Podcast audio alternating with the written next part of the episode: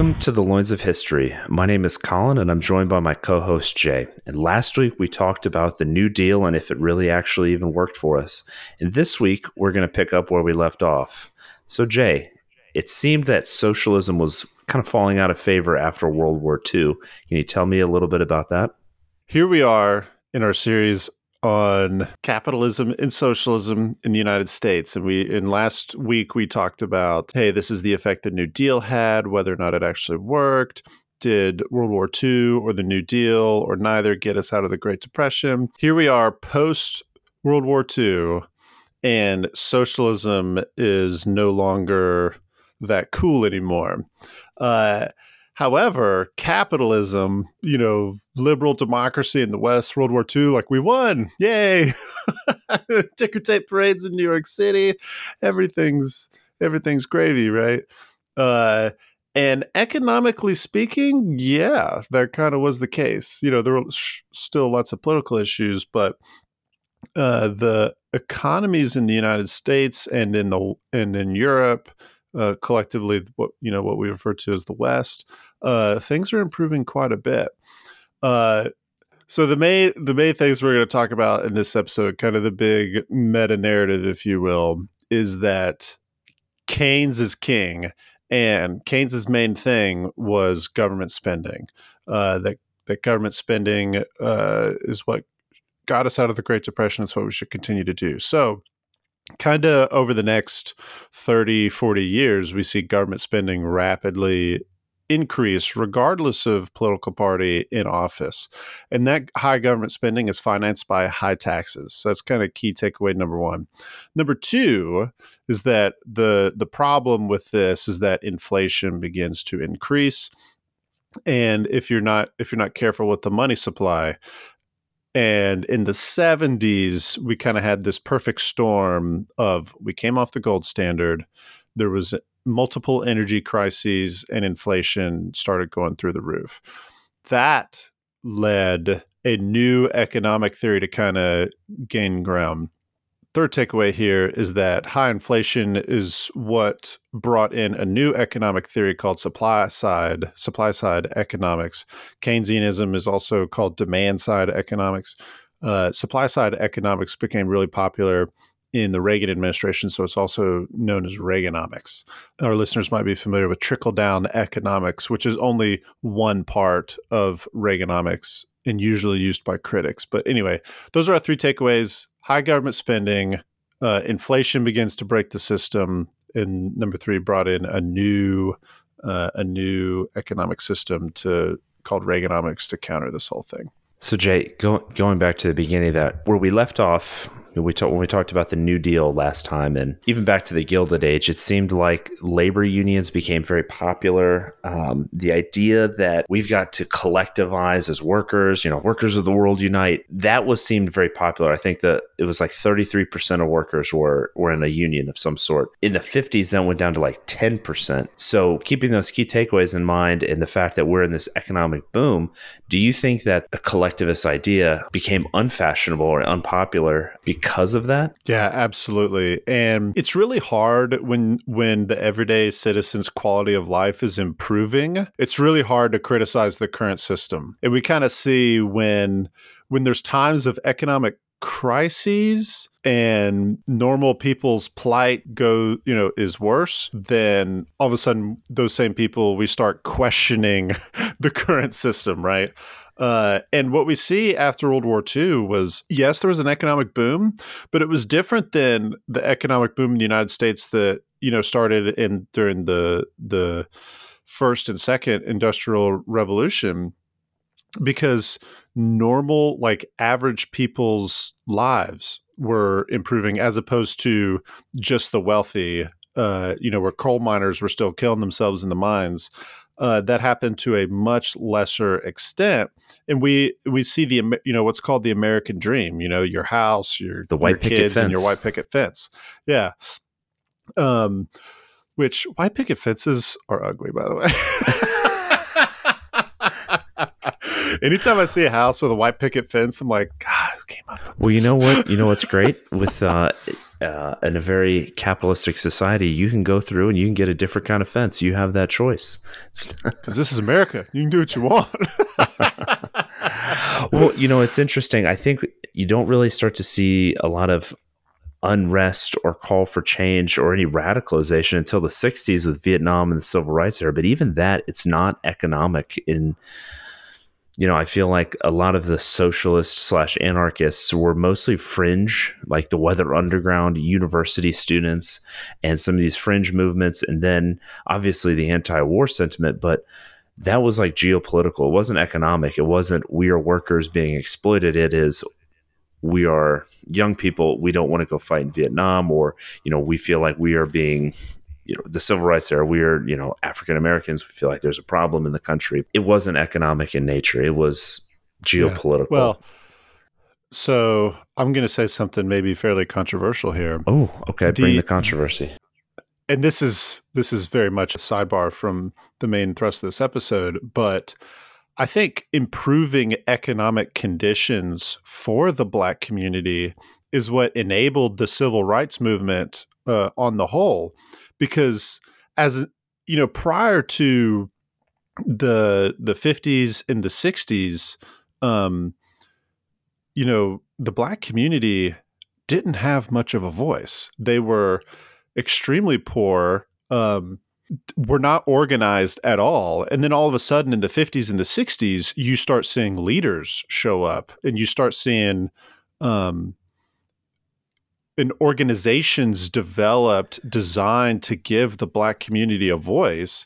And you know i'm not trying to say the black community got super rich but you did you know there was black wall street there were major business like not big business but um business owners. The, well the unemployment improving yeah improving economic conditions allowed them to organize.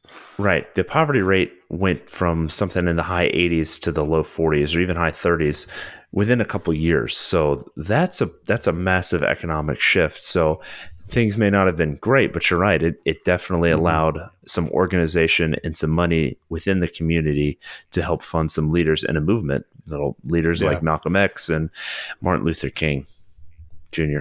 Right.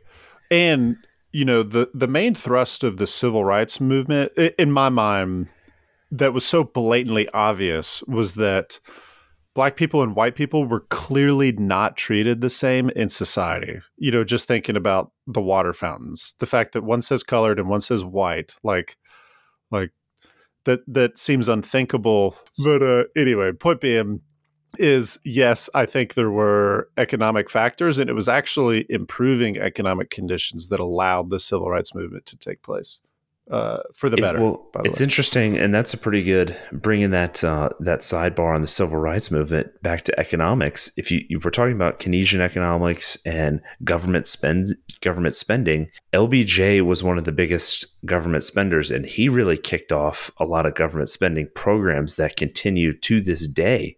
And he, I think, is quoted as saying, uh, "I'm an F, I'm a New Deal." Uh, politician at heart. And even though he was not maybe socially liberal, and actually in his personal life, he was pro- more than likely a very racist and sexist man. On the surface, he was yeah. a, an advocate for the civil rights movement, and a lot of his programs were aimed at um, improving the lives of African Americans as well as just the poor. And he had a war on poverty with the Great Society program. So things like Medicare, Medicaid, um, all of those had their start. He had education um, investments in ed- education and housing as well. Um, the downside to that was um, there's a lot of debate on the actual success of them. If you look at the numbers and how much money we've spent on the war on poverty, the poverty rate compared to you know from now to the 60s is actually about the same. Um, yep. So there's there's a lot of debate on this government spending, and me personally, I think this is kind of, you know, he had this New Deal 2.0, and I think this is really what kicked it off. I know Nixon was also a, you know, a Keynesian uh, economist, and he loved government spending, but LBJ really started the, the ball rolling again after World War II. Yeah, and this is good. So let's talk about how government, federal government policy adapted because it's it's interesting that socialism declined. Um, I don't I don't think we mentioned this before, but uh, at the end of World War II, labor there were about thirty three percent of all American workers were unionized. Uh, where currently only 10% of American workers are unionized. So this is a trend that has even continued to today. But socialism declines, but capitalism through Keynesian economics uh, and through the the Democratic Party's policies have adopted a lot of like assumptions of socialism without technically becoming socialists themselves. So we talked about this in our last episode with FDR. FDR was not a socialist. However, the New Deal had some socialist foundations to it. well, yeah, the Great Society programs. I mean, it is a war on poverty. It's kind of like um, when we talked about FDR's economic um, his economic new deal where he said, you know, basically assuring a minimum standard of living and that is going to come from the government. That's basically what LBJ did. And yep. yes, there's still private property, so you're not a, a, a Marxist, but by and large, you are still having the government assure you some rights, and those rights come from the government, and that right is a minimum standard of living provided to you by the taxpayer. Yeah, the I had a buddy of mine um, who I love and respect, by the way. Uh, but he was debating with me one day about, um, you know, I was talking about the socialist Marxist undercurrents in a lot of um, uh, thinking in American politics and economics today. And one of his uh, counter arguments was. Jay, no one is talking about seizing the means of production which from a pure cap or sorry from a pure pure marxist standpoint that's true like you know marx said you know we got to seize the means of production we have to abolish private property etc my my counter argument to that or my thought is you don't have to seize the means of production if you know going back to our definition of power last week if the government like allows you to like yeah you own it but i'm going to make you completely dependent upon me for everything through regulation through control of the monetary supply through uh, trade regulations uh, etc then okay the government may not own the means of production, but they're by but they're by default controlling the means of production. That's basically socialism. Don't pay your taxes and see how long you own those means of production.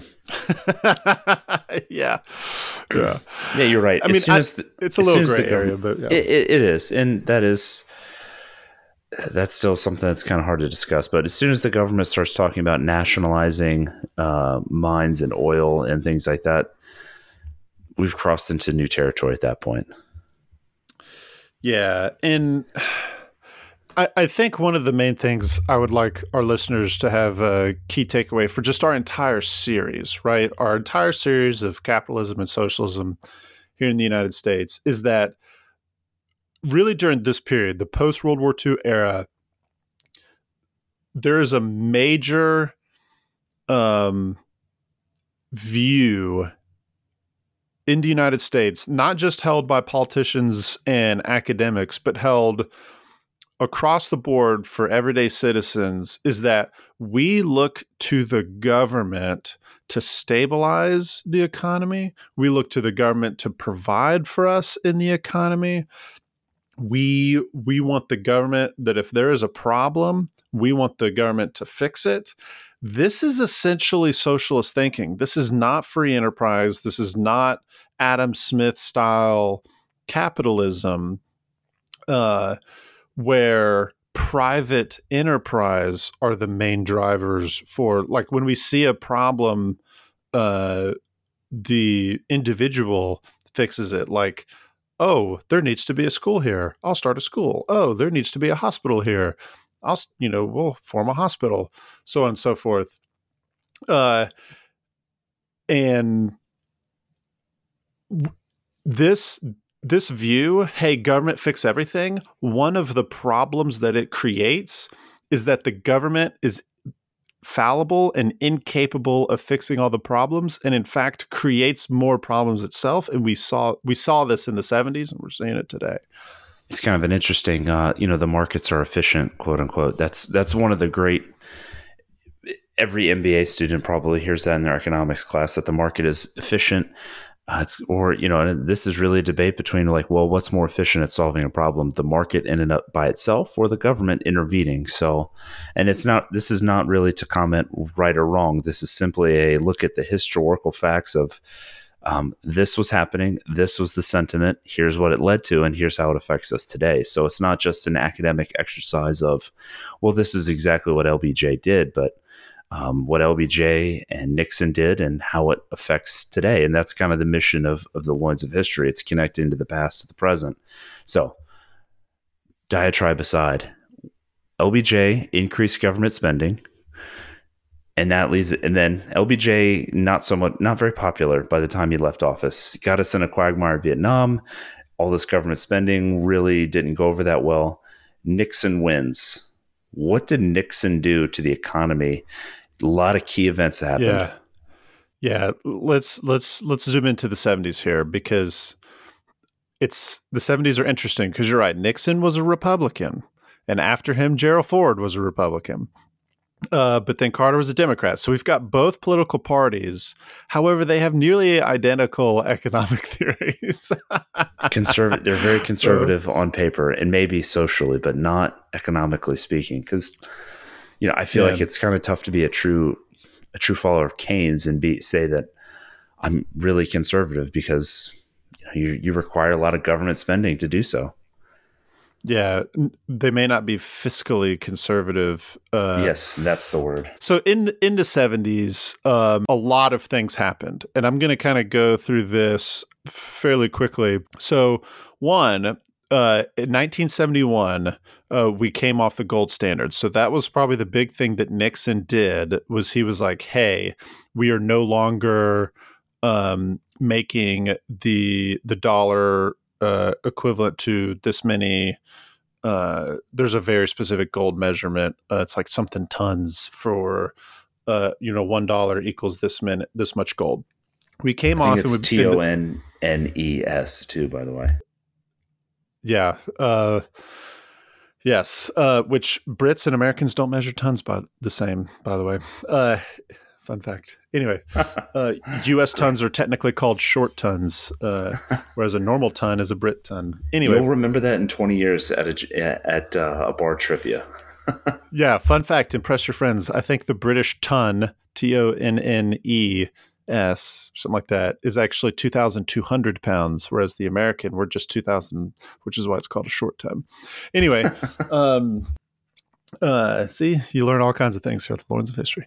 Uh, uh, he took us off the gold standard which effectively ended Bretton Woods. So, really digging into our American uh, U.S. history uh, textbooks from high school, the Bretton Woods Agreement was after World War II, where some of the major economic players basically said, hey, Japan, uh, the UK, a lot of uh, France, a lot of other European nations, um, not the Soviet Union, by the way, they all came together and said, "Hey, we are going, our currencies are going to come off the gold standard, and our new standard is going to be the U.S. dollar, and the U.S. dollar is going to remain on." Uh, the gold standard. What this did is it made the US dollar the the global reserve currency the intent here was to stabilize uh, currency exchange rates relative to the dollar. I think they had to keep it like within 1%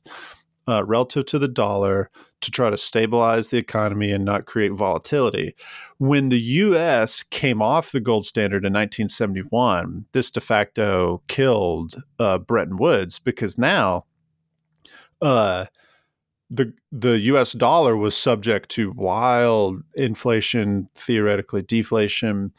Uh, and I think Bretton Woods didn't formally end until like 76, like five years later. But uh, coming off the gold standard and the for you know the informal ending of Bretton Woods happened in 71.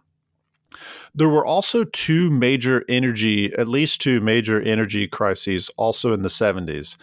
Energy, without going into too too deep a rabbit trail here, but energy is one of those sectors of the economy that has a disproportionate impact on all other sectors of the economy, primarily because it's literally what fuels the entire economy, right? Um, and we've seen this today in 1973 there was a major oil crisis and in uh, 1979 there was a big energy crisis very big picture what caused both of these crises was controlling the amount of production from middle eastern countries.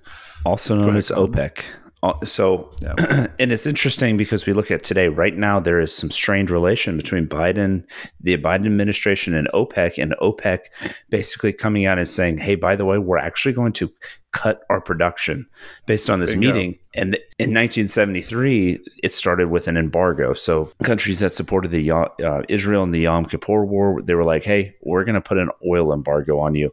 And immediately prices skyrocket because the energy sector is especially with oil, is speculative. So basically, these companies are like, "Oh wow, we're not going to be have, we're not going to have oil. Price is going to go through the roof, even though it may not technically take effect for a few weeks or even months."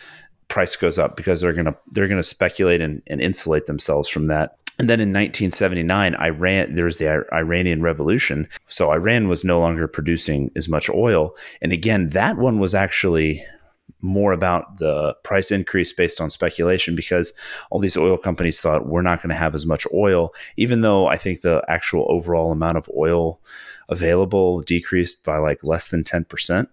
Um, they jacked up prices like three or four times, anticipating a much worse oil situation. All that to say, it's interesting to look back at the 70s in this oil crisis and then see like today, we're still having fights with OPEC and you don't tiptoe or they get mad at you. Uh, they can cut your production and really hurt the economy because the American economy and, and politically speaking, people vote based on gas prices a lot of times. So it's just interesting to see that this is happening again at these key times. You know, Jay, the other thing you brought up with leaving Bretton Woods and leaving the gold standard, that is a contentious point amongst a lot of economists, especially the libertarian community, um, who is, I'm sure, is a big fan of my criticism. But by and large, in 19, when we did that, uh, there's a lot going on in 1971 between U.S. Chinese relations and economically speaking, we left the gold standard because there's only a finite supply of gold available. Meaning that if we want to increase the money supply, we have to increase the gold supply as well. Mm-hmm. And if we want to fuel economic growth, the growth that we had was not, it was no longer simply confined to the United States. It was an international period of economic growth and ties. So between the U.S. and the Chinese, we had agreements, trade agreements that would be ratified over the coming decades, where the Chinese would begin to produce the goods that we would then buy and finance. And so you had this interlocking or this interwoven economic system that was international. It's no longer nationalized where you're trading between states, but you're trading between nations now. And in order to fund the growth that was occurring, you need more money. Well, in order to get more money, you have to print more money. You can't just print more money if you're on the gold standard. So we decided to leave that and go to what is called a fiat currency, which is a paper currency backed by you know a government entity. In the United States, that government entity is the United States government, and the United States government says you have this one dollar that is worth it is worth what the tax the it is backed by the taxpayer. So the the ability of the U.S. taxpayer and the U.S. economy to pay back this debt that we owe you. So that's how we get into fiat currency. And the problem with fiat currency can be that a consumers can lose faith in that currency because the government is mismanaging it, or they're like, hey, there's actually no real value behind this. Um, and that's bad. Or the government can say hey we don't really know what we're doing and we for whatever reason we're going to we're going to print a lot more money and that can contribute to hyperinflation or just inflation in general which hurts the consumer and can create this really bad situation um, that we're going to see later in the 70s that Jay's going to talk about. But the point being, I, I, think it's it's really critical if we look there because the buying power. Uh, I'm looking at a stat right now: seventy dollars in 1971 would be worth like 543 right now. Um, so since we left the gold standard, it's like your buying power went down if, because of all these inflationary periods that we're going to go over. So um, just important to look at, and it sets up a lot of what we're going to talk about. No, Colin, this is a great point. And governments want inflation. and and here's and here's why. And this is something that did not I didn't learn this until I don't know, maybe a year ago when I was, you know, looking at my own finances and going like, how the heck, like what's the best way to protect my own financial situation against the inflation that we're looking at right now. And uh there so there's i'm going to do a, a, free shout out not sponsored by this guy at all but there's a youtube channel called economics explained. It sounds like an aussie. It's fantastic. Really good stuff. So if you're into youtube go check out economics explained. Anyway he has this really good um, uh, youtube video on what to do in inflation. The if you are in debt inflation helps you. So i'll give an example uh, and this is, and I'm taking this from the economics explained guy. Say, say you bought a house. Let's just, for easy math, you bought a house for hundred thousand dollars here. Um, if inflation keeps going up year after year for your 30 year mortgage, your 30 year loan, um, the you your your money essentially keeps growing, right? So you you get more money as time goes on from and with that money you can use it to pay back your loan because the price of your loan doesn't go up. It's fixed. It's fixed at the year that you bought it. Uh, but as inflation increases the money supply increases and you can use those extra dollars to pay off your debt. So if you know, in today, if you bought a house for $100,000 and hyperinflation hits tomorrow and all of a sudden there's um you know like say we're in the interwar years of Germany and there's literally millions of marks laying around you can you know can burn it to feed your home. All of a sudden your ability to pay off your debt just became really easy because the debt on your home didn't go up. So you know one way to look at it is if you're in debt inflation is actually a good thing because you can pay off your debt easier. Bringing this back to why governments like inflation is that you know as we've talked about in this episode is that the government's in debt, folks.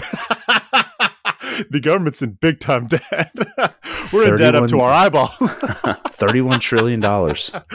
yeah. There was a great commercial back in the day uh, where this guy was like standing by a pool and he was like, Hey man, how's it going? He's like, he's like, I'm in debt up to my eyeballs.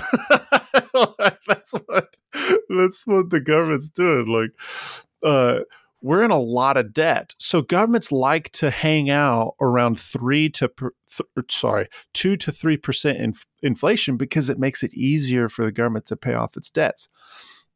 Um, that's that's kind of why with increased government spending, you have increased government debt, and that's why inflation's a good thing. The problem is, is the government isn't always able to control inflation. Cough, cough, to what we're going through right now.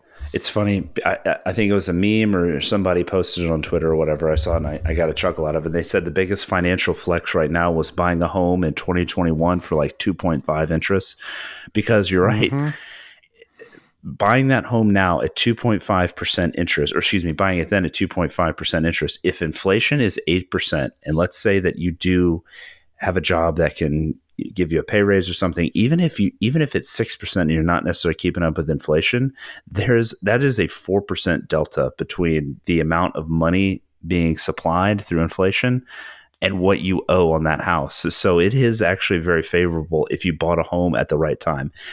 Conversely, in the 70s and what we're starting to see now with interest rates going up, um, it can be really difficult, especially if you get in into a fixed situation. Now you can always refinance later, and that you can. That has its own you know, challenges, but you can. But if you have to put twenty percent interest down for the first couple years for your home, that can be really mm-hmm. difficult, and it can kill the housing market. The housing market was so hot because interest rates were so low and there's all this essentially yep. free money.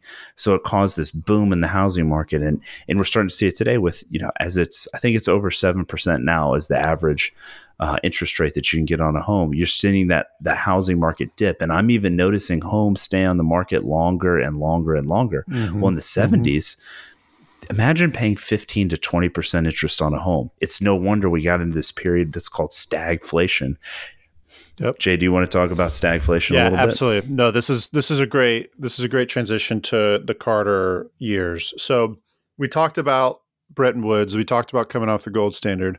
We talked about the oil and the energy crises in the 70s. Uh, let's talk about stagflation, which is a term that comes up a lot today, but it was actually first coined in during the Carter years. Um, and stagflation is an economic conundrum where inflation is increasing, but the economy, so like think GDP, GNP, either stagnates or what's going on right now is it's actually we're in a in a contraction right now. Um, which I never mind. I'm not going to go off on that tangent. We're in a recession, folks. that that's the short of my tangent. Is we're in a we're in a recession.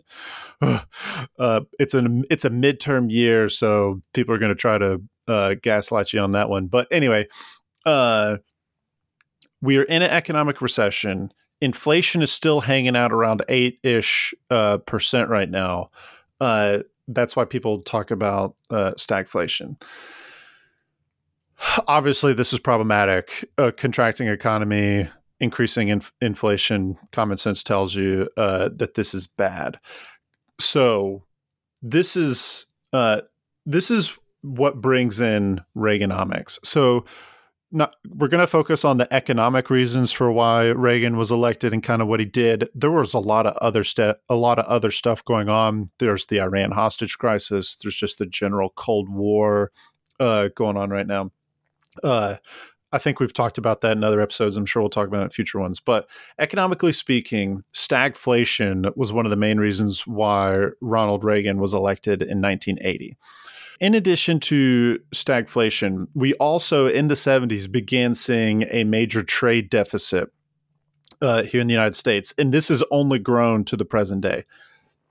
What a trade deficit is, is the United States is currently importing more goods than it's exporting.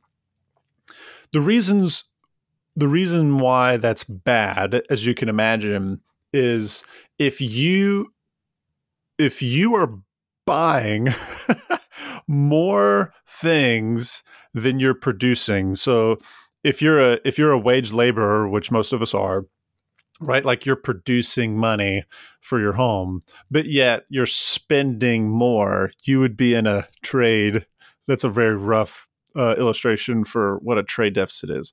The United States is buying more things than it's selling.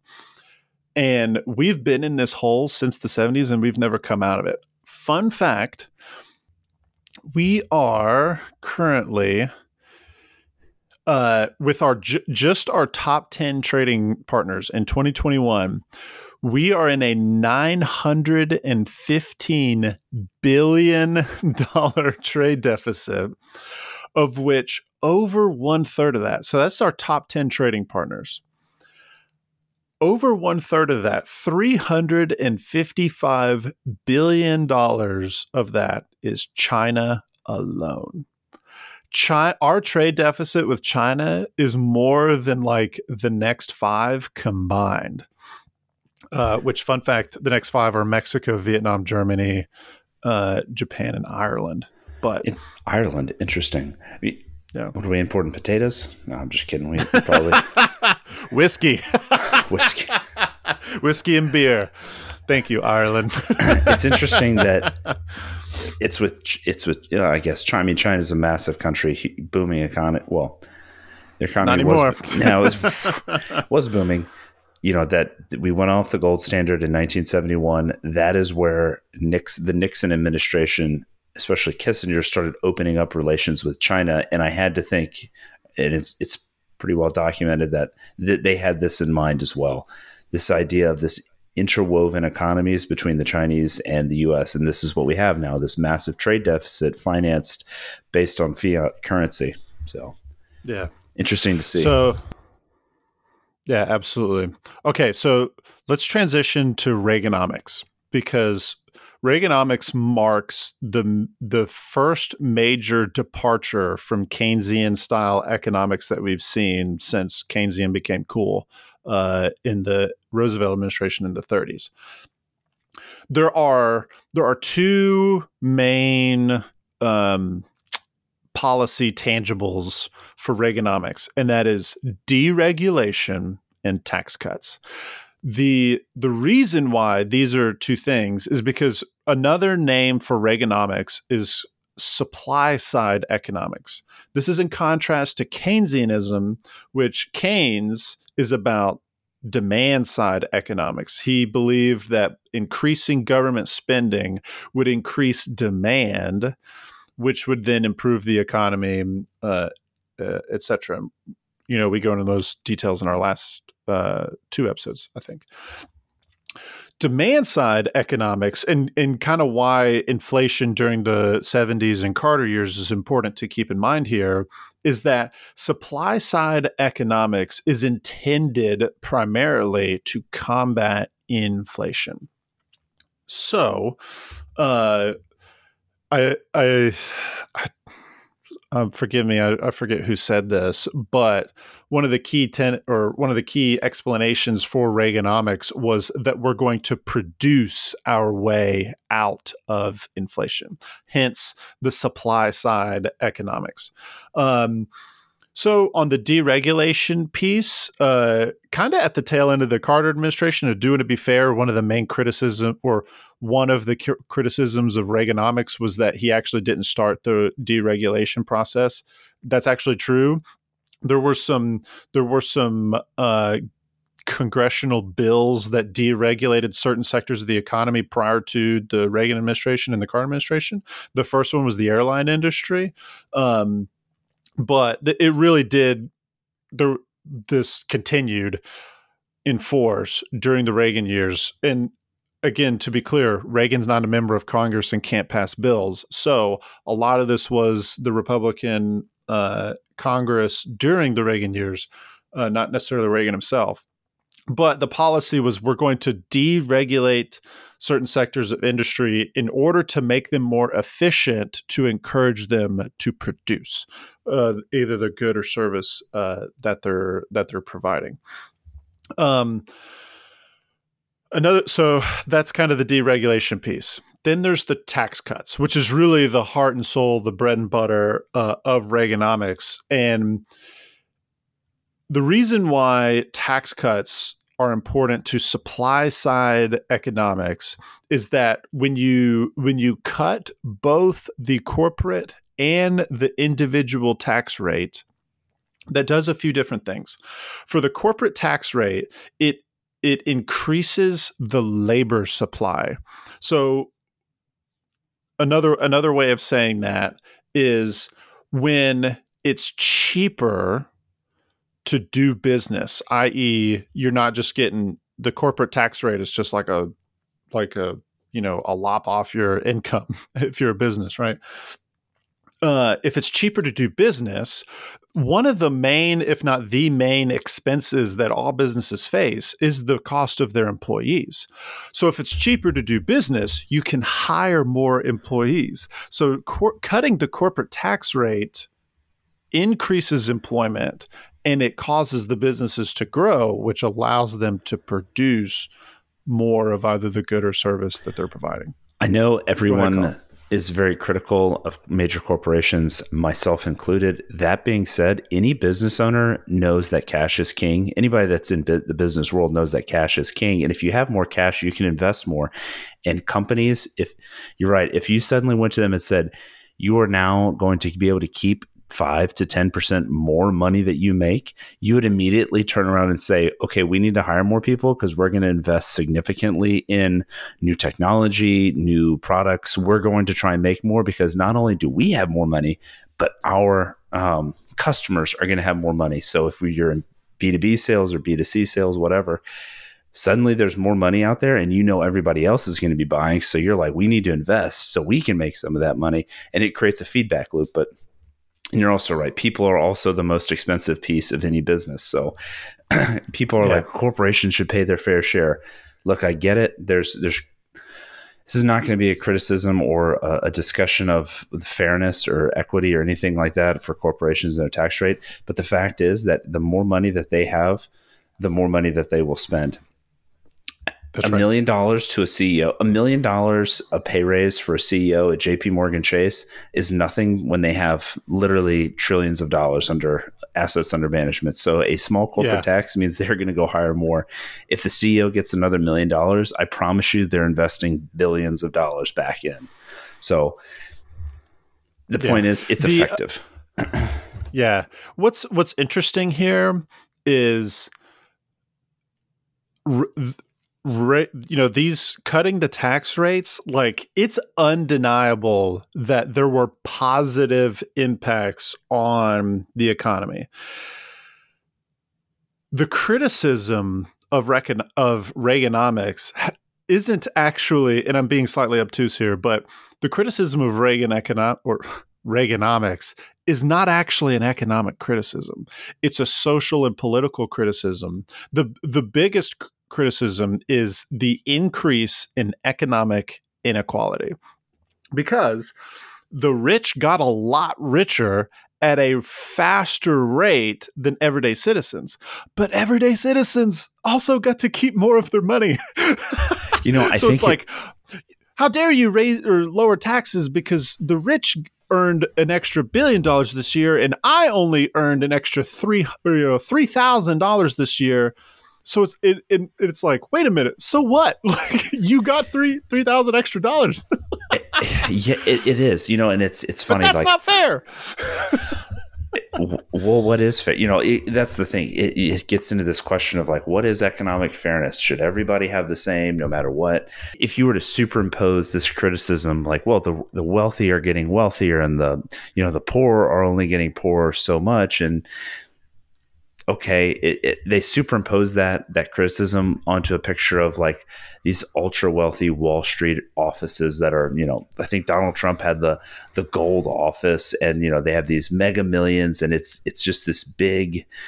Look how much money I have, and look how much power I have, and they kind of vilified, and they tried to they tried to tie all that in as like, okay, these are greedy industrialists. They're the new Rockefellers. Look at these this gaudy office that they bought with all their millions. They super, then they tie that to to Reagan, and a lot of it was, to be honest, kind of a political hit because yes, the poor did not get wealthy as fast, but the quality of life for the majority of Americans increased.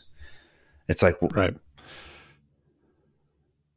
Yeah, the the lower income folks grew. As a matter of fact, uh, from 1981, I believe, to 1983, approximately 3.8 million people rose above the poverty level for their annual income. 3.8 million people. Like, I'm sorry, but the conversation the criticism about increasing economic inequality like i literally don't care because the poor there's less poor they're making more money like why do they have to make equal amount amounts of money to the the super rich when I'm sorry but they're not they're not doing the same level of work they're not taking the same level of risks like they don't deserve the increasing money relative to the major if anyone producers. if anyone read the book recommendation from a few weeks ago atlas shrugged it probably took you a month to do it because it's very long and kind of heavy in certain parts, but it's a great book. There's a there's a a line, and Milton Friedman also says this. So I don't know who said it first, Ayn Rand or Milton or Milton Friedman, but um, when one of the main characters they're investigating what happened to 20th Century Motor Company, which was like this state of the art, huge company, kind of like GM at the time.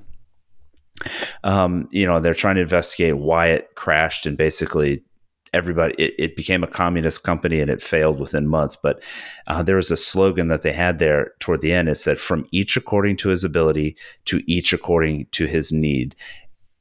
I think that summarizes the idea of fairness that a lot of people had that were critical of reaganomics and they thought well they don't need that much money. They don't deserve that much money. And you get into this, well, what is equity? What is fairness? What is who deserves more money? And like you said, does the person that takes more risk and have a little bit more inherent ability to make money deserve more or less? Does this person who is poor need more, you know, do they deserve more money? Um, yeah. Essentially, that tagline, if you've read the book, it it leads to a failure. Nobody works. Nobody wants to produce anything because the people that need get more, and the people that work actually get less. So yeah. it creates this conundrum, and it ends up destroying one of the largest companies. And I, there's a lot of truth behind that. Well, who deserves more? Well, maybe if you just if it comes down to it, the simplest way is like, well, whoever produces more gets more. That's kind of what the 80s were at the, at that point. Not perfect, not a perfect system. Going to go ahead and qualify yeah. that there. It could have been done better in some places, but well, by and large, more people got wealthier. Yeah, well, let's talk about some of the imperfections of Reaganomics here. Uh, but but before we do, let's let's give the details on inflation because I, I let's try to or I tried to say like the main driver of economics was stagflation. Inflation basically evaporated because of Reaganomics. In 1980, the inflation rate was 13.5%. Folks, it, I don't even know if it touched 9% uh, currently. Like everyone's screaming bloody murder with how bad inflation is right now.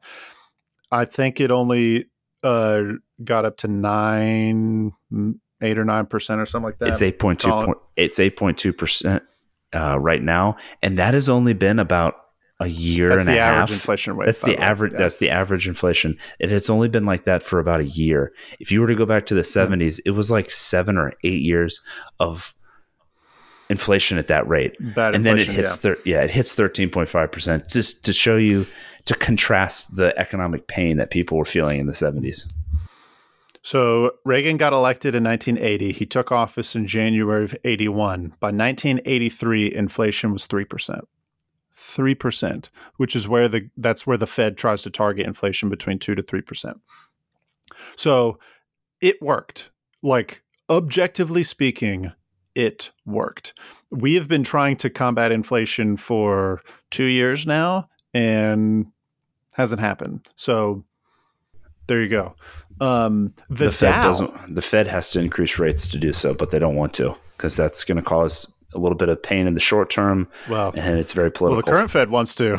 Jerome well, Powell is pretty adamant about increasing rates right now. well, he needs to do it a lot more than what he's actually doing. That's part of the criticism, and a lot of people know. Well, yeah, there's yeah. a political. I don't know if I agree with that. There's he is he's doing major increases, and as a matter of fact, the international community, because the dollar's still the reserve currency, is literally screaming bloody murder right now, uh, because they have not increased uh, their interest rates as much, um, and we have, and now this is one of the reasons why the dollar uh, is at parity with the euro and the pound right now. We digress. Um, another thing that I want to talk about for Reaganomics here is the Dow, which the Dow Jones is an industrial average, right? The Dow in from 1982 to 1987, so basically the gist of Reagan's term, the Dow grew by 350%. And that's without the help of inflation, by the way. Inflation was gone down, you know, had been down to 2% or sorry, 3% in 83. So from 82 to 87, the Dow went up 350%. I'm sorry, but that's like, that's incredible to happen that fast. A lot of times you'll hear, you know, armchair economists like myself and Colin here talk about like, well, it takes time for new changes in economic policy to uh, impact uh, the economy, and a lot of times. Um, administrations are actually benefiting off of their predecessor's policy because it takes time. No, that is garbage. What we see right here is that these the things that the Carter administration had been trying to do didn't work. The Keynesian created, created inflation. It created stagflation. It, right. The economy and was stagnant and inflation was going up. You couldn't buy anything and you didn't make more money. Plain and simple. Right.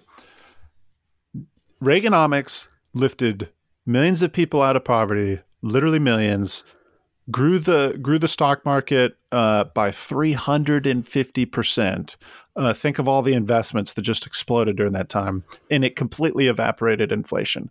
I'm sorry, folks, but that's a good economic policy. However, it did have its some drawbacks. so let's let's talk about that real quick. And here's and here's the one my one criticism of Reaganomics, which interestingly comes from more you know fiscal conservatives like myself, and it's and it doesn't come from Keynesian economics because they actually like this kind of thing.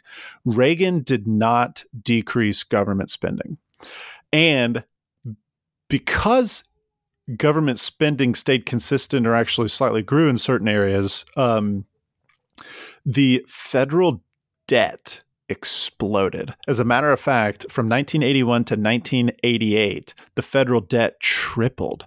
And in 1981, the debt to GDP was 31%. So the government federal total federal debt was 31% of GDP. At the end of the Reagan years, it was 50% of GDP. That's nothing compared to and now. The, that is nothing compared to now, but like Reagan did not do anything to reverse that trend. Interestingly enough, you know who did? This is slightly outside the topic of our Bill episode. Clinton. Bill Slick Willie Clinton. I'll tell you what he did. Uh, Bill yeah, Clinton he, helped increase the budget. Now he did it by raising taxes, and that's another thing. But when well, it comes to so government George, spending, so did uh, so did George Bush Senior. That was why he didn't get reelected. Read my lips. That's right. No, no new taxes. I will, yeah, no new taxes. Boom. He pissed off Ross Perot, and Ross Perot took away ten percent of his vote.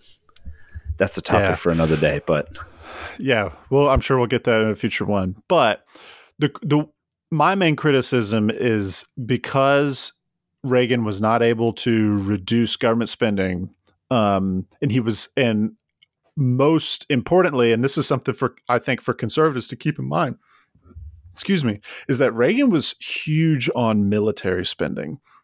Um, now the Star Wars the, program, legendary, right? The benefit was that we basically obliterated the the Russians in the Cold War uh, by outspending them in defense spending to where the you know they were like they broke their own economy trying to keep up with us. But when you know when you look at it from an economic perspective, this was this was not the beginning, nor is it the the the current problems. But he didn't do anything to help the problem. Right now, f- currently, 2022, federal debt to um, uh, GDP is 138 percent. So we are we are we are spending the government or sorry total government debt is uh, over 138 percent of GDP. So what that essentially what that means is if the government didn't spend a dime and the entire GDP was used to pay off our debt, we would we would pay off most of it in a year, but there would still be 38% left over. That's kind of what that means. Um so we this is only problematic when people start losing confidence in the US government's ability to repay its debt, which frankly we're not there. So this is the this is the last thing I'll say before we wrap up here. When when you see the the national debt ticker like 31 trillion dollars, um, people panic and grandstand about like we're in all this debt. And is it a problem? Is it not a problem? Like it's not it's a problem if nobody can collect it.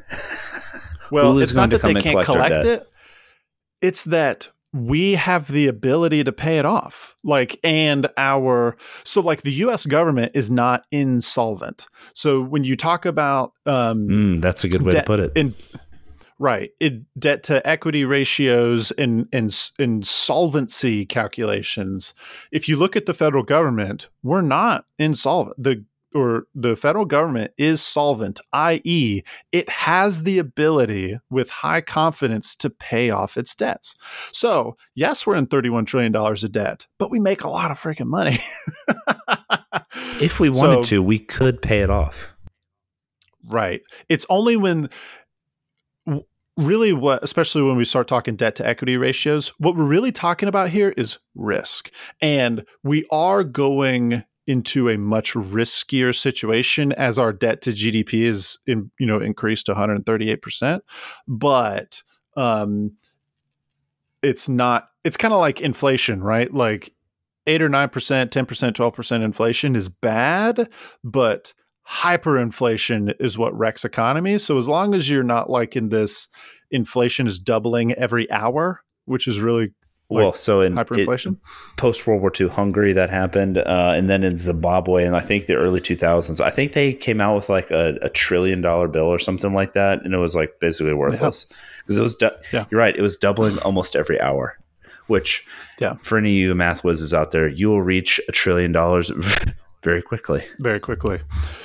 Yeah, so that's hyperinflation, and that's where you got to hit the reset button, and everybody kind of hates life for a while. But um, anyway, that's kind of that's kind of Reaganomics uh, in a nutshell. So, so just to kind of recap everything that we've talked about here, and that is because Keynes is king post World War II, government spending was in vogue.